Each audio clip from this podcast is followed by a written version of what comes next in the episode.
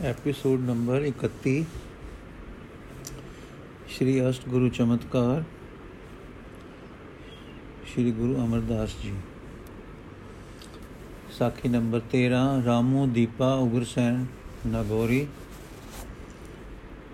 ਤੇ ਮੋਹਨ ਰਾਮੂ ਮਹਿਤਾ ਅਮਰ ਗੋਪੀ ਸਾਖੀ ਨੰਬਰ 14 ਪਹਿਲੀ ਸਾਖੀ ਰਾਮੂ ਦੀਪਾ ਉਗਰਸੈਨ ਨਗੋਰੀ ਇਹ ਸਾਰੇ ਚਰਨ ਸ਼ਰਨ ਆਏ, ਆਖਣ ਲੱਗੇ, ਦੁਨੀਆਦਾਰ ਹਾਂ ਦੁਨੀਆ ਦਾਰੀ ਵੀ ਰਹੇ ਤੇ ਕਲਿਆਣ ਵੀ ਹੋਵੇ। ਆਗੇ ਹੋਈ ਚਾਰ ਘੜੀ ਸਤਸੰਗ ਕਰਿਆ ਕਰੋ, ਪ੍ਰਭੂ ਕੀ ਬਾਣੀ ਵਿਚਾਰਿਆ ਕਰੋ ਤੇ ਨਾਮ ਲਿਆ ਕਰੋ। ਉਗਰਸੈਨ ਪਾਤਸ਼ਾਹ ਚਾਰ ਘੜੀ ਨਾਲ ਕਾਜ ਸਮਰ ਜਾਸੀ ਜਿਓ ਜੀ। ਗੁਰੂ ਜੀ ਜੇ ਥੋੜੀ ਬਾਹਰ ਨਾਲ ਜੇ ਜੇ ਬੇੜੀ ਭਾਰ ਨਾਲ ਭਰੀ ਹੋਵੇ, ਪਰ ਚਾਰ ਉਂਗਲ ਪਾਣੀ ਤੋਂ ਉੱਚੀ ਰਹੇ, ਤਾਂ ਪਾਰ ਲੱਗ ਜਾਂਦੀ ਹੈ। ਜੇ ਨਕੋ ਨਕ ਭਰ ਗਤੋ, ਤਾਂ ਡੁੱਬਦੀ ਹੈ। ਸੋ ਜੁਨ ਦੁਨੀਆਦਾਰੀ ਨਾਲ ਲੱਦੇ ਚਾਰ ਘੜੀ ਵੀ ਗੁਰਬਾਣੀ ਦੀ ਵਿਚਾਰ ਵਿੱਚ ਗੁਜ਼ਾਰੋਗੇ, ਤਾਂ ਸੋਝੀ ਉਪਜੇਗੀ। ਫਿਰ ਤੁਸੀਂ ਅੰਮ੍ਰਿਤ ਵੇਲੇ ਜਾਗੋਗੇ, ਬਾਣੀ ਸੁਣੋਗੇ ਜਾਂ ਪੜੋਗੇ ਬਾਣੀ ਨਾਮ ਦੀ ਮਹਿਮਾ ਦੱਸੇਗੀ, ਨਾਮ ਜਪੋਗੇ, ਇਸ ਨਾਲ ਹਉਮੈ ਟੁੱਟੇਗੀ। ਵਾਹਿਗੁਰੂ ਨਾਲ ਪ੍ਰੇਮ ਪਵੇਗਾ, ਫਿਰ ਵਾਹਿਗੁਰੂ ਦੇ ਜੀਵਾਂ ਪਰ ਦਇਆ ਉਪਜੇਗੀ। ਗੁਰਬਾਣੀ ਤੇ ਕੀਰਤਨ ਨਾਲ ਸੁਰਤ ਵਿੱਚ ਰਸ ਰਸ ਉਪਜੇਗਾ, ਪ੍ਰੇਮ ਵਧੇਗਾ। ਐਉਂ ਭਾਈ, ਬਾਣੀ ਦਾ ਚਾਰ ਘੜੀ ਦਾ ਵਿਚਾਰ ਪਾਰ ਉਤਾਰਾ ਕਰ ਦੇਵੇਗਾ। ਸੋ ਚਾਰੇ ਗੁਰਬਾਣੀ ਦੇ ਵਿਚਾਰ ਤੇ ਨਾਮ ਦੇ ਰਸੀਏ ਹੋ ਕੇ ਤਰੇ। ਸਾਖੀ ਨੰਬਰ 14 ਮੋਹਨ ਰਾਮੂ ਮਹਿਤਾ ਅਮਰੂ ਗੋਪੀ। ਇੱਕ ਦਿਨ ਇਹ ਪੰਜੇ ਮਿਲਣ ਆਏ। ਆ ਕੇ ਬਿਨੈ ਕਹੀ ਕੀਤੀਓ ਨੇ ਕਿ ਆਪ ਦੀ ਸ਼ਰਨ ਆਏ ਹਾਂ, ਸਾਡੇ ਬੰਧਨ ਕਟੋ। ਗੁਰੂ ਜੀ ਜਗਿਆਸਾ ਨੂੰ ਪਛਾਣਦੇ ਸਨ। ਲੋਪ ਗਏ। ਲੱਪ ਗਏ, ਲੱਖ ਗਏ ਕਿ ਇਹ ਪਰਮਾਰਥ ਦੇ ਖੋਜੀ ਹਨ, ਚਾਹੇ ਪ੍ਰਾਪਤੀ ਘਟ ਘਟ ਹੈ ਨੇ। ਆਖਣ ਲੱਗੇ, ਭਾਈ, ਬੰਧਨਾ ਦਾ ਮੂਲ ਹੈ ਹਉਮੈ। ਮੁਸ਼ਕਲ ਇਹ ਹੈ ਕਿ ਇਹੀ ਹਉਮੈ ਦੀ, ਹਉਮੈ ਹੀ ਜੀਵ ਦਾ ਮੂਲ ਹੈ। ਇਸੇ ਆਸਰੇ ਸਾਰੇ ਚੱਲ ਫਿਰ ਖਾ ਪੀ ਆਪਣੀ ਆਪਣੀ ਰੱਖਿਆ ਤੇ ਵਾਅਦੇ ਕਰ ਰਹੇ ਹਨ। ਤੇ ਇਹੀ ਵਾਹਿਗੁਰੂ ਦੇ ਰਸਤੇ ਦੀ ਰੋਕ ਬਣੀ, ਬਣ ਰਹੀ ਹੈ। ਵੱਡੇ ਸਤਿਗੁਰਾਂ ਦਾ ਫਰਮਾਨ ਹੈ, ਹਉਮੈ ਇਹ ਜਾਤ ਹੈ। ਫਿਰ ਫਰਮਾਇਆ, ਹਉਮੈ ਇਹੋ ਹੁਕਮ ਹੈ। ਫਿਰ ਫਰਮਾਇਆ, ਹਉਮੈ ਇਹੀ ਬੰਧਨਾ। ਇਹ ਇੱਕ ਅਣਹੋਣੀ ਬਲਾ ਹੈ, ਜੋ ਹੈ ਨਹੀਂ ਤੇ ਹੈ ਵੀ। ਗੁਰੂ ਬਾਬੇ ਨੇ ਫਰਮਾਇਆ ਹੈ ਇਸ ਨੂੰ ਬੁਝਣਾ ਹੈ, ਹਉਮੈ ਬੁਝੈ ਇਸ ਦਾ ਬੁਝਣਾ ਹੀ ਇਸ ਨੂੰ ਮਾਰਨਾ ਹੈ। ਜੇ ਇਸ ਨੂੰ ਕੋਈ ਬੁਝ ਲਵੇ ਤਾਂ ਫਰਮਾਇਆ ਹੈ ਹਉਮੈ ਬੁਝੇ ਤਾਂ ਦਰ ਸੁਝੈ। ਹਾਂ ਭਾਈ ਐਉਂ ਸੱਚੇ ਸਾਈਂ ਦੇ ਦਰ ਦੀ ਸੋਝੀ ਪ੍ਰਾਪਤ ਹੁੰਦੀ ਹੈ। ਗੋਪੀ ਪੁੱਛਿਆ ਗੁਦਾਤਾ ਗੁਰੂ ਜੀ, ਇਹ ਕਿਕੂ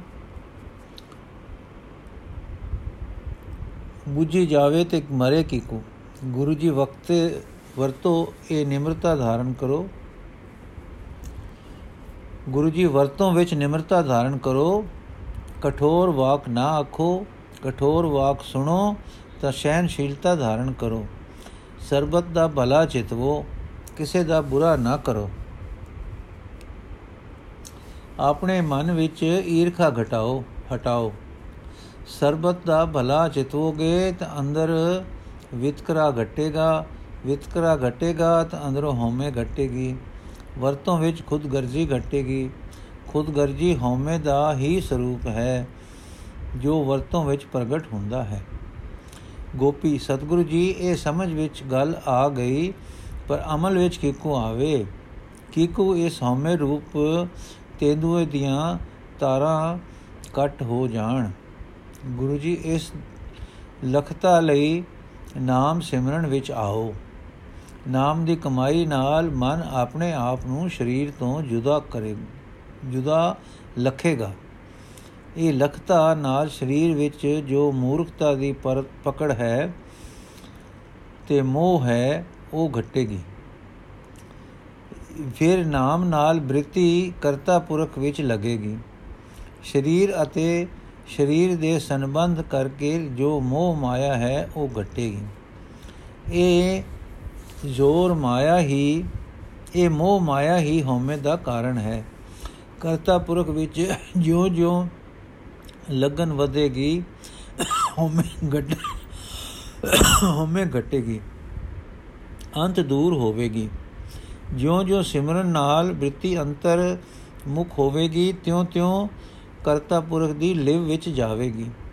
ਜਿਉਂ-ਜਿਉਂ ਹਰੀ ਕੀਰਤਨ ਹਰੀ ਜਸ ਵਿੱਚ ਮਨ ਰਸੇਗਾ ਤਿਉਂ-ਤਿਉਂ ਹਰੀ ਪ੍ਰੇਮ ਵਿੱਚ ਮਗਨ ਹੋਏਗਾ। ਮਾਇਕ ਰਸਾਂ ਤੋਂ ਬ੍ਰਿਤੀ ਉਪਰਾਮ ਹੋਵੇਗੀ। ਇਹ ਹਉਮੈ ਬਿਲਾਏਗੀ ਤੇ ਕਰਤਾਰ ਵਿੱਚ ਲੀਨਤਾ ਪ੍ਰਾਪਤ ਹੋਵੇਗੀ। ਇਹ ਉਪਦੇਸ਼ ਸੁਣ ਕੇ ਨਾਮ ਲੈ ਕੇ ਉਹ ਸਿੱਖ ਲੱਗ ਪਏ ਤੇ ਪਾਰਗ੍ਰਾਮੀ ਹੋਏ। ਅਗਲੀ ਸਾਖੀ ਹੈ, ਸਾਖੀ ਨੰਬਰ 15 ਗੰਗੂ ਤੇ ਸਹਾਰੂ।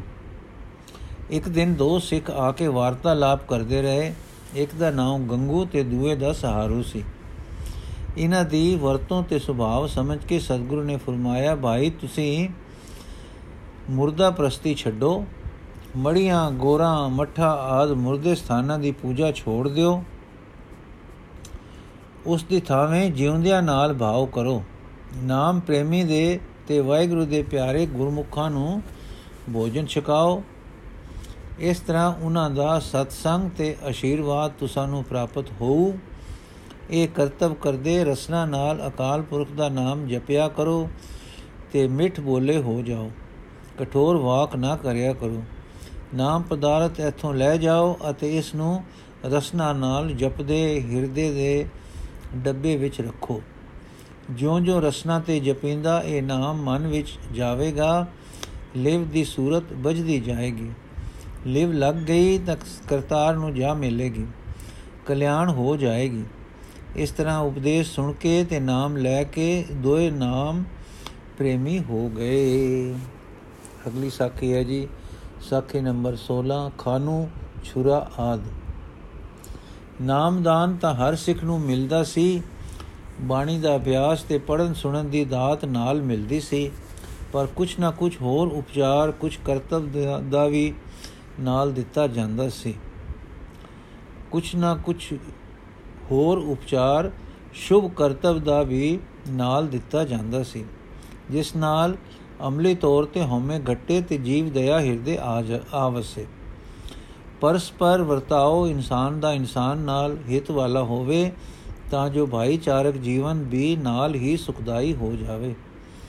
ਇੱਕ ਦਿਨ ਖਾਨੂ ਛੁਰਾ ਤਾਰੂ ਵੇਗ ਵੇਗ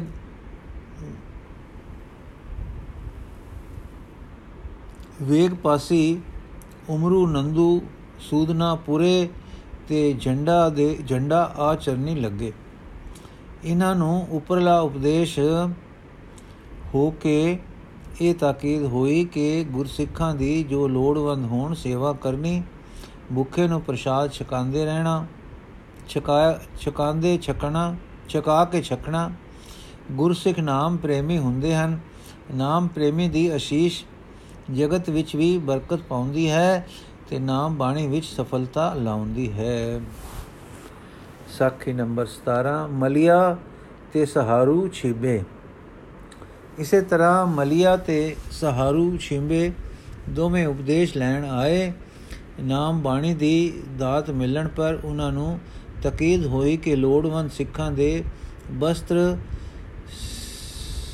ਸਿੱਧੀ ਧੋ ਦਿਆ ਕਰਨੇ, ਪੈਸੇ ਨਾ ਲੈਣੇ, ਉਹਨਾਂ ਦੀ ਅਸੀਸ ਨਾਲ ਤੁਸੀਂ ਉਜਲੇ ਹੋਵੋਗੇ। ਨਾਮ ਸਿਮਰਨ ਵਿੱਚ ਬਰਕਤ ਪਵੇਗੀ। ਤੁਸੀਂ ਬਸਤਰਾਂ ਦੀ ਮਹਿਲ ਕੱਢੋਗੇ, ਉਹਨਾਂ ਦੇ ਅਸੀਸ ਤੁਹਾਡੇ ਮਨ ਦੀ ਮਹਿਲ ਕੱਢੇਗੀ। ਸਾਖੀ ਨੰਬਰ 18 ਮੂਲਾ। ਮੂਲਾ ਨਾਮੇ ਇੱਕ ਪਾਂਦਾ ਸੀ ਪੜਿਆ ਹੋਇਆ ਗੁਰੂ ਸ਼ਰਨ ਆ ਕੇ ਨਾਮ ਦਾ ਧਾਰਨੀ ਹੋ ਗਿਆ।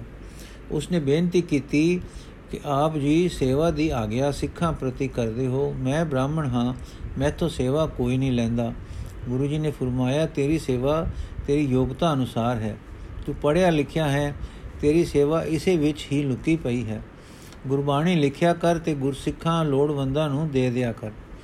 ਕਿਸੇ ਤੋਂ ਮੁੱਲ ਕੇ ਲਿਖਾਈ ਕੀ ਕੀਮਤ ਨਾ ਲਿਆ ਕਰ। ਜੇ ਕੋਈ ਆਪੇ ਹਿਤ ਨਾਲ ਦੇ ਜਾਵੇ ਤਾਂ ਲੈ ਲਿਆ ਕਰੀ। ਤੇਰੀ ਗੁਜਰਾਨ ਵੀ ਨਹੀਂ ਟੁਰੀ ਰਹੇਗੀ। ਹੋਰ ਤੇਰੀ ਸੇਵਾ ਇਹ ਹੈ ਕਿ ਗੁਰਬਾਣੀ ਤੂੰ ਪੜਦਾ ਹੈ, ਤੂੰ ਅਰਧ ਵਿਚਕਾਰ ਸਿੱਖੀ ਹੈ। ਅਰਧ ਵਿਚਕਾਰ ਸਿੱਖੀ ਹੈ, ਤੂੰ ਅਰਧ ਵਿਚਾਰ ਸਿੱਖੀ ਹੈ, ਸੋ ਗੁਰਬਾਣੀ ਦੀ ਕਥਾ ਕਰਿਆ ਕਰ। ਗੁਰੂ ਕੇ ਪ੍ਰੇਮ ਵਿੱਚ ਕਥਾ ਕਰਨੀ ਵਿਦਿਆ ਦੀ ਚਾਤੁਰੀ ਦੱਸਣ ਲਈ ਨਹੀਂ। ਜੇ ਚਾਤੁਰੀ ਦੱਸਣ ਲਈ ਕਰੋਗੇ ਤਾਂ ਹਉਮੈ ਵਧੇਗੀ। ਗੁਰਬਾਣੀ ਦੀ ਕਥਾ ਹਰੀ ਦਾ ਜਸ ਕਰਨਾ ਹੈ, ਸਾਈਂ ਦਾ ਜਸ ਕਰਨ ਵਾਲ, ਨਾਲ ਹਉਮੈ ਉਤਰਦੀ ਹੈ, ਕਥਾ ਵੀ ਭਾਈ ਸਾਈਂ ਦਾ ਗੁਣ ਗਾਇਨ ਹੈ। ਡੱਲੇ ਤੋਂ ਵਿਦੈਗੀ ਡੱਲੇ ਤੋਂ ਟੁਰਨ ਤੋਂ ਪਹਿਲੇ ਡੱਲੇ ਵਾਸੀਆਂ ਪ੍ਰਤੀ ਸਾਂਝਾ ਉਪਦੇਸ਼ ਹੋਇਆ ਕਿ ਨਾਮ, ਬਾਣੀ, ਕੀਰਤਨ ਦੇ ਨਾਲ ਸਕਰਾਂਤ, ਮਸਿਆ ਤੇ ਗੁਰਪੁਰਬ ਨੂੰ ਉਤਸ਼ਾਹ ਕੀਤਾ ਕਰੋ। ਕੀਰਤਨ ਕਰੋ ਦਾਨ ਦਿਓ ਕੜਾ ਪ੍ਰਸ਼ਾਦ ਕਰਕੇ ਅਰਦਾਸਾ ਕਰੋ ਕਰਕੇ ਵਰਤਾਓ। ਇੱਕ ਦੂਜੇ ਦੀ ਸਹਾਇਤਾ ਕਰੋ, ਸਦਾ ਸਦਗੁਣਾ ਨੂੰ ਧਾਰਨ ਕਰੋ। ਡੱਲਾ ਗੋਇੰਦਵਾਲ ਤੋਂ ਬਹੁਤ ਦੂਰ ਨਹੀਂ ਸੀ, ਪਰ ਪ੍ਰੇਮੀ ਸਿੱਖ ਦੀ ਵੀ ਵਿਛੜਨ ਵੇਲੇ ਵਿਰਾਗਵਾਨ ਹੋ ਗਏ। ਸਤਿਗੁਰੂ ਜੀ ਸਭ ਨੂੰ ਪਿਆਰ ਦਿਲਾਸਾ ਦੇ ਕੇ ਅਸੀਸਾਂ ਨਾਲ ਨਿਹਾਲ ਕਰਦੇ ਤੁਰ ਪਏ ਤੇ ਮੁੜ ਆ ਗੋਇੰਦਵਾਲ ਨੂੰ ਭਾਗ ਲਾਏ।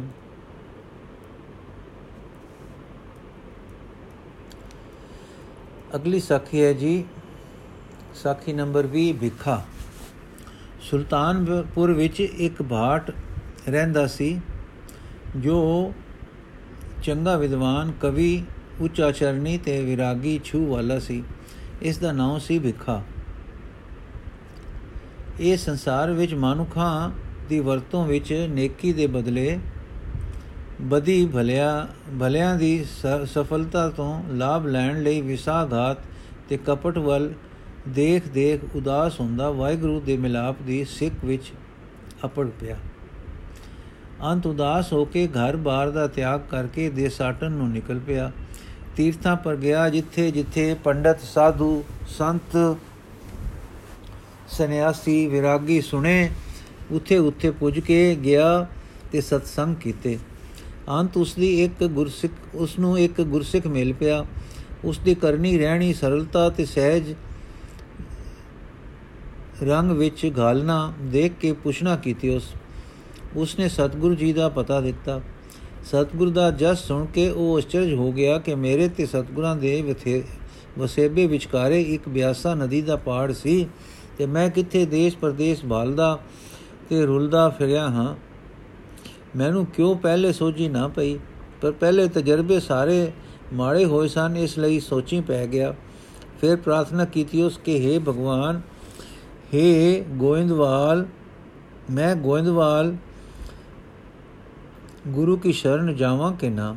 ਉਸ ਹਾਲਤ ਵਿੱਚ ਚਿਤ ਜੁੜ ਗਿਆ ਤੇ ਸੈਨਤ ਚੱਲਣੇ ਦੀ ਪ੍ਰਤੀਤ ਦਿੱਤੀ। ਸੋ ਦੇਸ਼ ਨੂੰ ਮੁੜ ਪਿਆ ਤੇ ਗੁਰੂ ਦਰਬਾਰ ਪਹੁੰਚਾ। ਲੰਗਰ ਦਾ ਪ੍ਰਸ਼ਾਦ ਛਕ ਕੇ ਹਾਜ਼ਰ ਹੋਇਆ। ਦਰਸ਼ਨ ਦੇਖ ਕੇ ਹੀ ਠਰ ਗਿਆ। ਦਰਸ਼ਨ ਦੇਖ ਕੇ ਜੀ ਠਰ ਗਿਆ। ਫਿਰ ਪ੍ਰਸੰਨ ਉੱਤਰ ਕੀਤੇ, ਦਿਲ ਦੇ ਸੰਸੇ ਰਹੇ, ਉੱਤਰ ਉੱਤਰ ਸੁਣੋ, ਸੁਣੇ ਤਦ ਪੁਰਾਣੇ। ਦਿਲ ਦੇ ਸੰਸੇ ਕਹੇ, ਉੱਤਰ ਸੁਣੇ ਤਦ ਪੁਰਾਣੇ। ਖਿਆਲ ਉਖੜੇ, ਨਵਾਂ ਉਤਸ਼ਾਹ ਭਰ ਗਿਆ।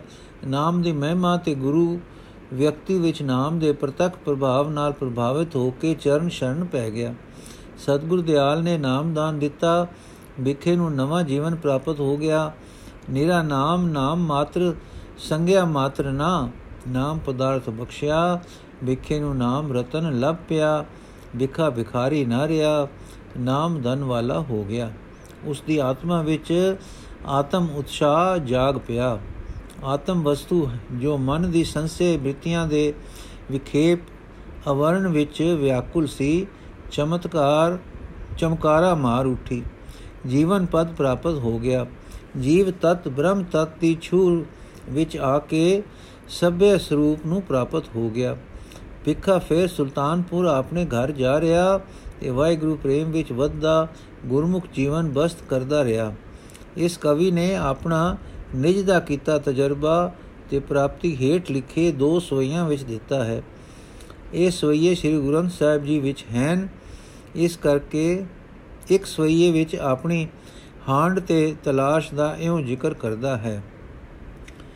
ਕਯੋ ਰਿਓ ਸੰਤ ਹੋ ਟੋਲ ਸਾਧ ਬੋ ਤੇਰੇ ਡਿਠੇ। ਸੰਿਆਸੀ ਤਪਸੀਐ ਮੁਖੋਂ ਏ ਪੰਡਤ ਮਿੱਠੇ ਬਰਸ ਏਕ ਹੋ ਫਿਰਿਓ ਕਿਨੈ ਨ ਪਰਚੋ ਲਾਇਓ ਕਹਤੀਏ ਕਹਤੀ ਸੁਣੀ ਰਹਿਤ ਕੋ ਖੁਸ਼ੀ ਨਾ ਆਇਓ ਹਰ ਨਾਮ ਛੋੜ ਦੂਜੇ ਲਗੇ ਤਿਨ ਕੈ ਗੁਣ ਹੋ ਕਿਆ ਕਹੋ ਗੁਰ ਦੇ ਮਿਲਾਇਓ ਵਿਖਿਆ। ਜਿਉ ਤੂੰ ਰਖੈ ਤਿਮ ਰਹੋ। ਇੱਕ ਹੋਰ ਸਵਈਏ ਜੋ ਕੁਝ ਗੁਰੂ ਤੋਂ ਪ੍ਰਾਪਤ ਹੋਇਆ, ਉਸ ਦੀ ਮਾਨੋ ਤਸਵੀਰ ਖਿੱਚ ਕੇ ਦੱਸਦਾ ਹੈ। ਗੁਰ ਗਿਆਨ ਅਰ ਧਿਆਨ ਤਤ ਸਿਉ ਤਤ ਮਿਲਾਵੇ।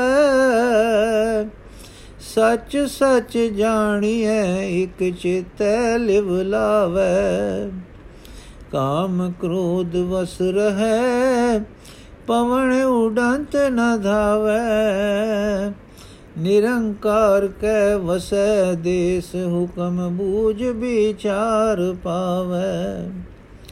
ਕਲ ਮਾਹਿ ਰੂਪ ਕਰਤਾ ਪੁਰਖ, ਸੋ ਜਾਣੈ ਜਿਨ ਕਿਛ ਕਿਓ।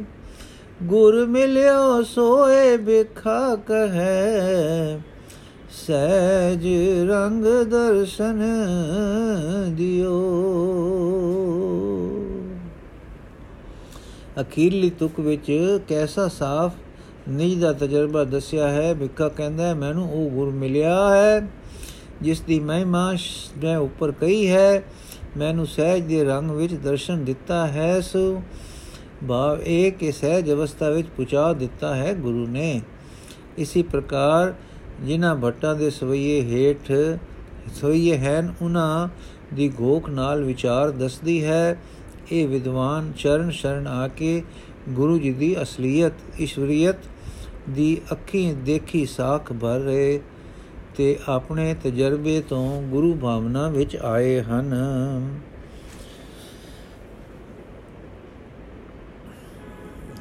ਵਾਹਿਗੁਰੂ ਜੀ ਕਾ ਖਾਲਸਾ, ਵਾਹਿਗੁਰੂ ਜੀ ਕੀ ਫਤਿਹ। ਬਾਕੀ ਸਾਖੀ ਕੱਲ ਪੜਾਂਗੇ ਜੀ।